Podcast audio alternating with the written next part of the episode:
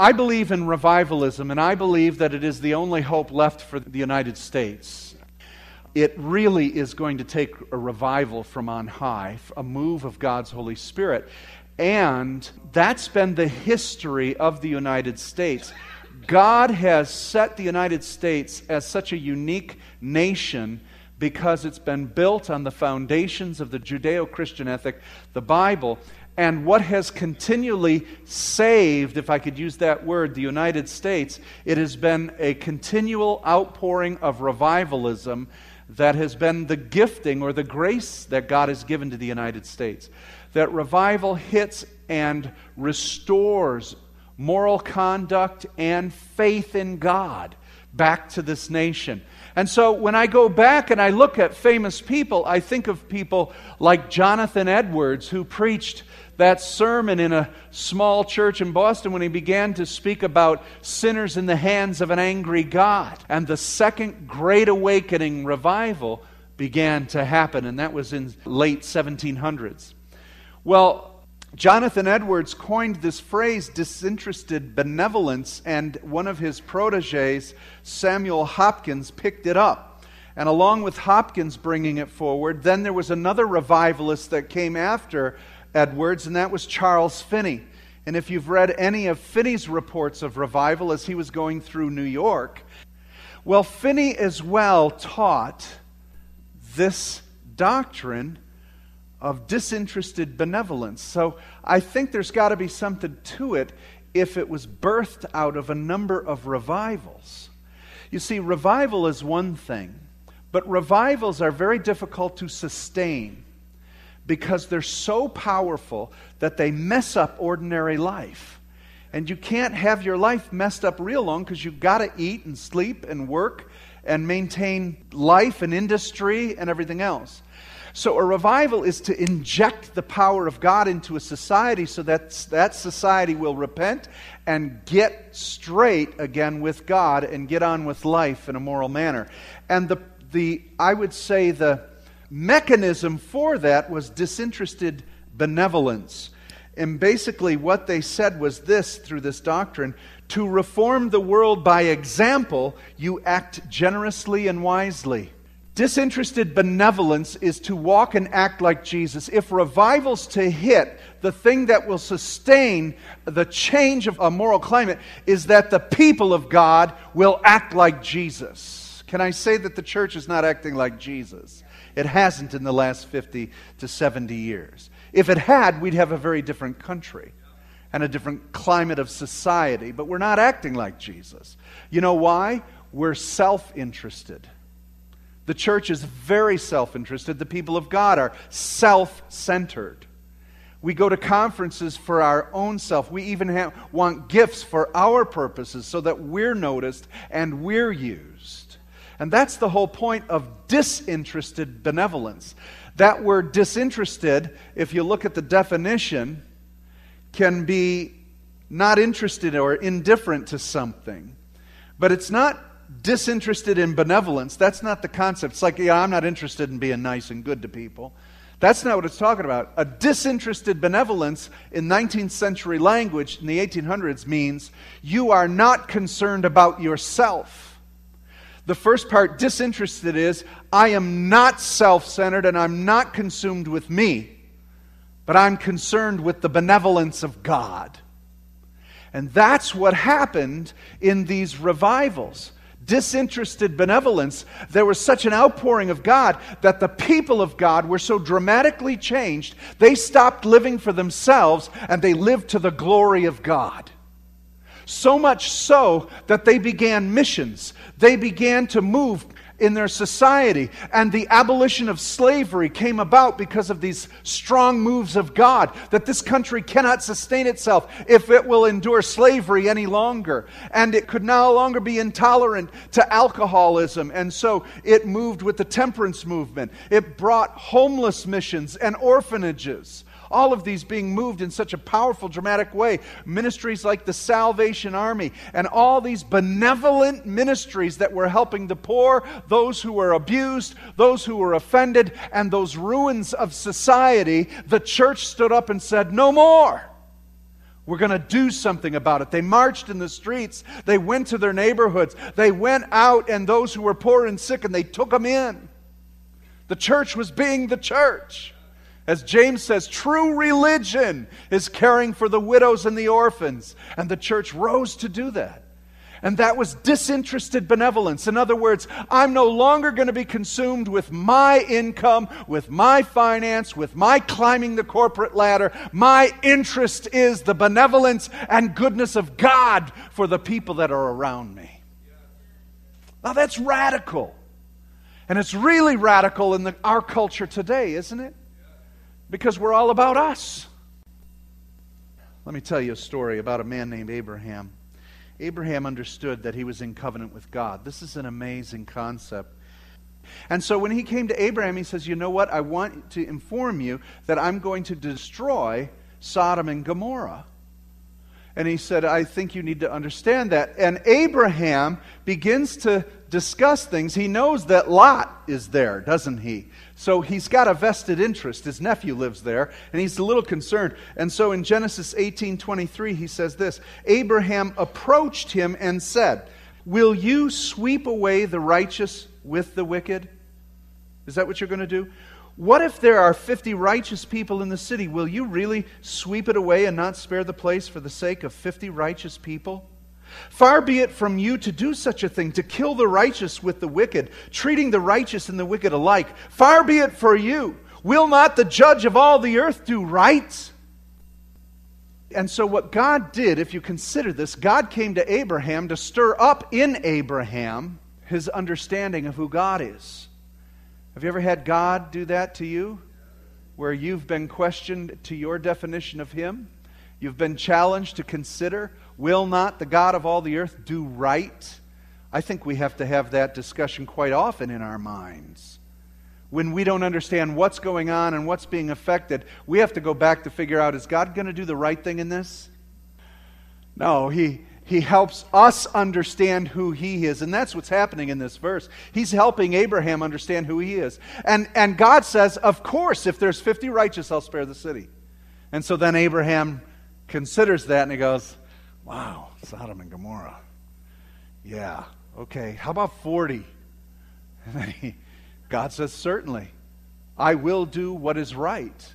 That's my nature. Okay, how about 30? 20? 10? God says, Yes, at 10. And what happened to Sodom and Gomorrah? It got destroyed, right? Were there 10 righteous in that city?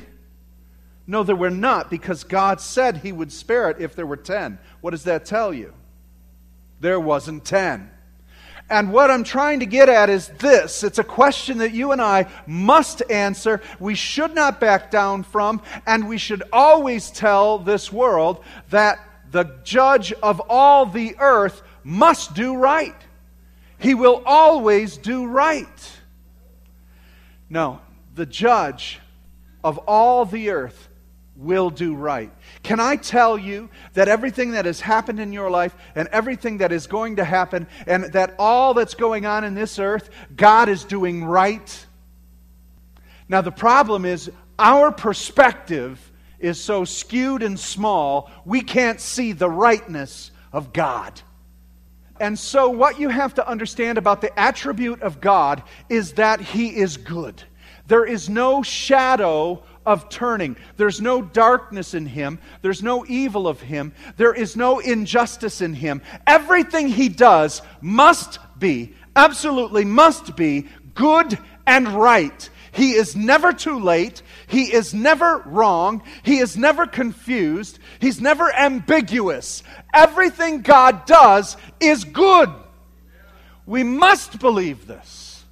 Because if you don't, you've redefined the very nature of God. And if God is good and his love is perfect, the church or the body of Christ must align itself with that very virtue. And can I tell you what the greatest remedy to the evil of the earth is? His church. His church. We say, well, it's Jesus. Well, guess who his body is touching earth? His church. It's time for us to take up the slack here and the responsibility for the kingdom of God for the kingdom of God. And that's what disinterested benevolence calls out for. When the revivals came in the Second Great Awakening and the Finney revivals came, this whole move of disinterested benevolence, in other words, the social reform that took place because the church took its spot in society, this nation changed. And you see, God will always do good. What is righteous and what is benevolent, we must too. If it is God's will to always do right. It should be our will to always do what is right. Now, disinterested benevolence is free of self interest. Listen to some of these verses 1 Corinthians 13 5. It's the definition of love. And in the middle of that definition of love, you remember love is patient, love is kind, love never judges. It says this love is not self seeking. For God so loved the world, he gave the Son, that whosoever should believe in him will not perish but have everlasting life. Is that benevolent? God so loved the world. Is that, is, is, is that disinterested benevolence? Was he protecting himself? Absolutely not. He gave himself completely for us. It cost him his life. And out of his goodness, he did that for every human being. Is God benevolent or not? The blood of God, the Word of God became flesh. Jesus died for the sins of the world. And in doing this, he showed disinterested benevolence. In other words, he was not interested in what he could get out of this, he was not interested in what he could gain. He did this because he loves us. And so the church has got to have a revival of God's nature. If we want revival, it's not because we want to feel God. That's self interest. It's not because I want more gifts. That's self interest.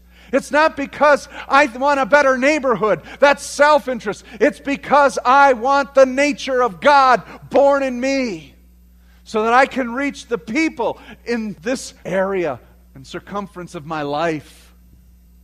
We are so entrenched, brothers and sisters. I'm not trying to bring a downer, I'm trying to bring a revelation. But we are so entrenched in ourselves, we've forgotten what revival's for.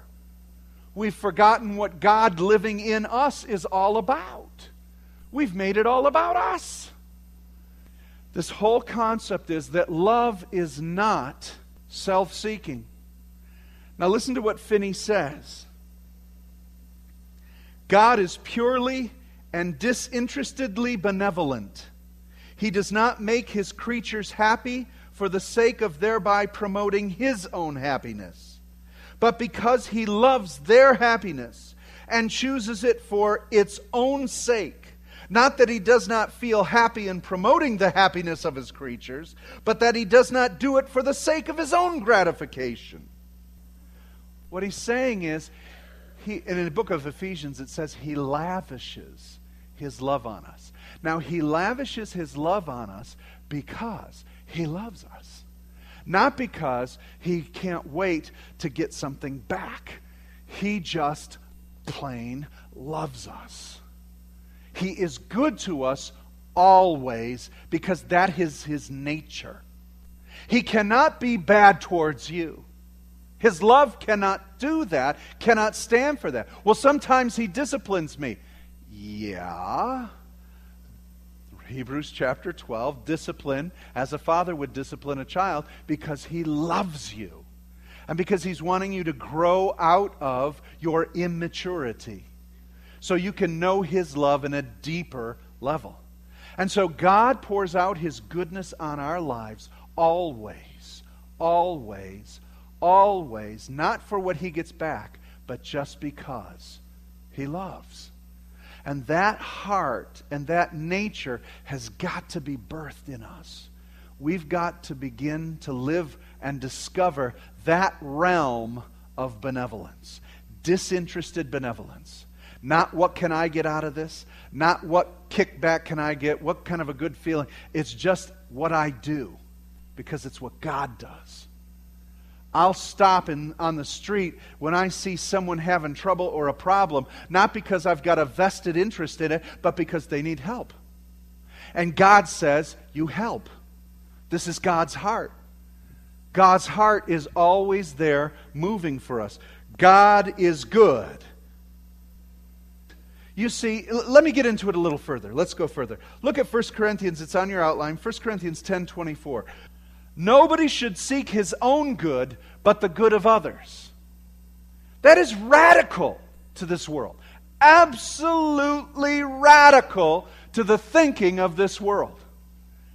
But even the church has gotten to a place where this is a radical statement in the church.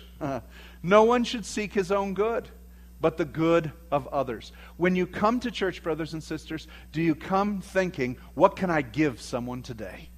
Can you give and impart? This is God's character and nature.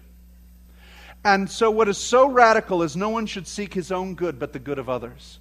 And, and I believe that when revival comes, this kind of a thing moves in the people of God that it so radically changes the church that it moves outside of the four walls and begins to radically change its community.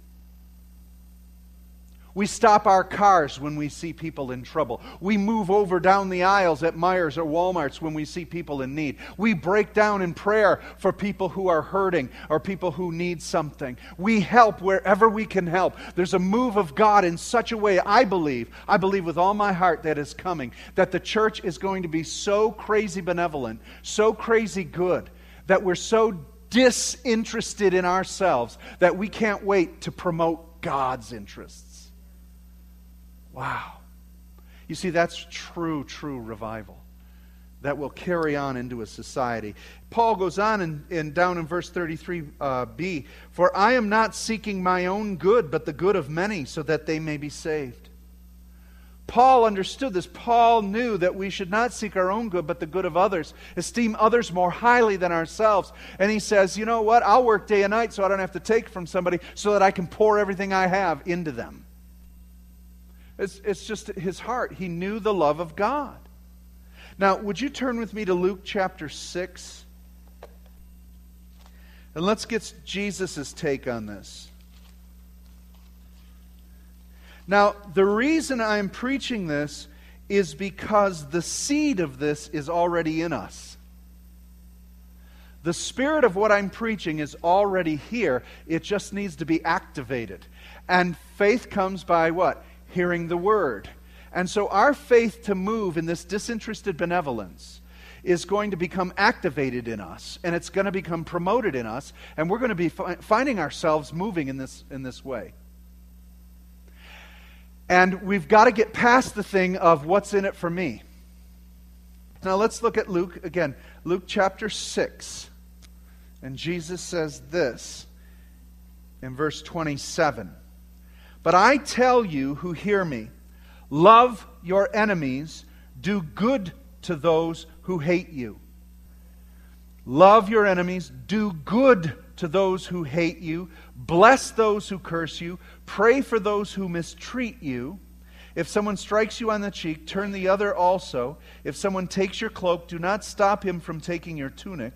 Give to everyone who asks you, and if anyone takes what belongs to you, do not demand it back. Do to others as you would have them do to you.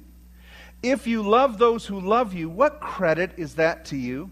Even sinners love those who love them.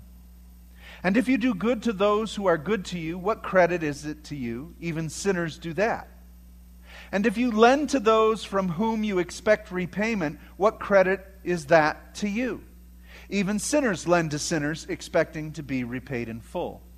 But love your enemies, do good to them, and lend to them without expecting to get anything back.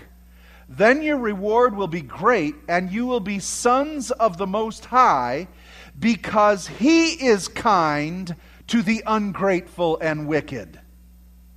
Be merciful just as your Father is merciful. He's saying, Be like me. Be imitators, Paul says this, be ye imitators of God. See, we would say, now wait a minute, I'm not to be a doormat, and you want me to give money to people who I don't expect to repay back. And he says, that's what your father does. So your enemies, be good to them. Lend money not just to the people you expect to get it back, but even to those who you won't expect to get it back. Disinterested benevolence. I believe with all my heart, if God says, if you give a cup of cold water to someone, you'll not lose your reward, then every act of goodness and benevolence will be counted for. Again, this, this is hard for us to get through because we self protect so much. And there are abusive people who could care less about your theology and your disinterested benevolence. I'm just going to rip you off. And God says, don't worry about that. He said, I'm forming you. This is the key to it all. I'm forming you to be a son of the Most High God. That's what you should be interested in. For you shall be known. What does he say? For then your reward will be great and you will be sons of the Most High. That's what he's training us. All right, don't worry about the hundred bucks, the thousand bucks, the three thousand bucks, the ten thousand bucks that someone's going to rip you off in your lifetime. Don't worry about someone scamming you. Don't worry about being slapped on the right cheek, give them your left. Don't worry about your coat and your favorite one that you just gave away. Don't worry about any of that because what I'm training you is how to rule and reign with me for eternity. Now, how much is that worth to you? You need to know my heart and you need to know how to be good. God is a just God. We believe in justice. We believe in righteousness. We believe in right and wrong. There's a balance in all of this. Certainly, God gave the sword to the government so that we could have civil obedience, but we are to be benevolent. Let's go on. Philippians 2 3 and 5. Do nothing out of selfish ambition or vain conceit but in humility consider others better than yourselves. Each of you should look not only to your own interests, but also to the interests of others. Your attitude should be the same as that of Christ Jesus. And then he goes into verse 5 saying, Who being equal in God's nature, humbled himself and became a man even unto death. But you see what he's saying here? Don't be self interested, selfish ambition, vain conceit. Consider others better than yourself. Now, I'm so excited because I'm seeing this happen among pastors and church leaders with each and with One Detroit and, and starting to get out there with other pastors. And it's a miracle. Pastors are coming together, praying together, working together for the community and for the sake of it, sitting around a table with a Presbyterian pastor, a Pentecostal pastor, uh, you know, all different denominations, and they have one interest Jesus. And what's going to happen is disinterested benevolence is beginning to flourish in our community. The Each campaign got the churches out there. We cleaned up Eight Mile, we cleaned up Gratiot, we cleaned up Kelly, we went out and built homes, we went into the cities and began to touch people's lives, and that's disinterested benevolence. It wasn't this church's name on it or that church's name on it, no church's name, but Jesus Christ was on it and we were doing disinterested benevolence. No one had a consideration of self. It's exciting. I'm telling you, it's coming. Romans 13:8 Let no debt remain outstanding except the continuing debt to love one another. King James says, "Oh no man anything save love." In other words, except love. We're to owe, get this, we are to owe everyone love. Why would we do that? Because God so loved the world, He gave His Son. He demonstrated His love for us in this that while we were yet sinners, Christ died for us, because it's the character of God. God is good. Will not the Creator of the universe do what is right? Yes. Will not His body act appropriately and do what is right? Yes, that's the answer we want. Turn your page over. Disinterested benevolence may best be described as the unselfish seeking of the highest good or well being of God and others for its own sake. Just for goodness. Goodness is a lost word. What is good? Good has moral purity. Good is, has no wrong in it has no selfishness in it. God is good. It is not based on our emotional love or drawn from our opinion, but from truly agape love of the Spirit. This is where the rubber meets the road. When Jesus says, Love your enemy, right? Give to those who are abusive to you. People who call you names, you're to, to love them. They curse you, you bless them. This is hard because emotionally, I can't do this. Emotionally, nah, mm-mm. See, I call them my enemies because guess what? I don't like these people. They're my enemy. So, how are you going to have me emotionally care for them? He didn't ask you to emotionally care for them, He asked you to do good for the sake of God. It's about you and God and displaying the benevolence of God for your enemy's sake. That's what it is. And so this is something that has to come from the Spirit. This is something that isn't going to just emotionally happen for you. Because you and I, honestly, we're not equipped with it. He equips us with it. It's something that has to go in the realm of the Spirit. And so we need to be prayed up. When you go to work tomorrow, take an extra five minutes in the car and begin to pray. Could you turn the radio off before you get there and spend some time saying, God, I need to be benevolent today. I need to be able to be good, to be good for your sake. This is something we can't emotionally do, so let's go on. Emotional love makes me feel good. I feel connection and am satisfied because of what it does for me. But agape love, spirit love, is infused with power and it changes everything it touches.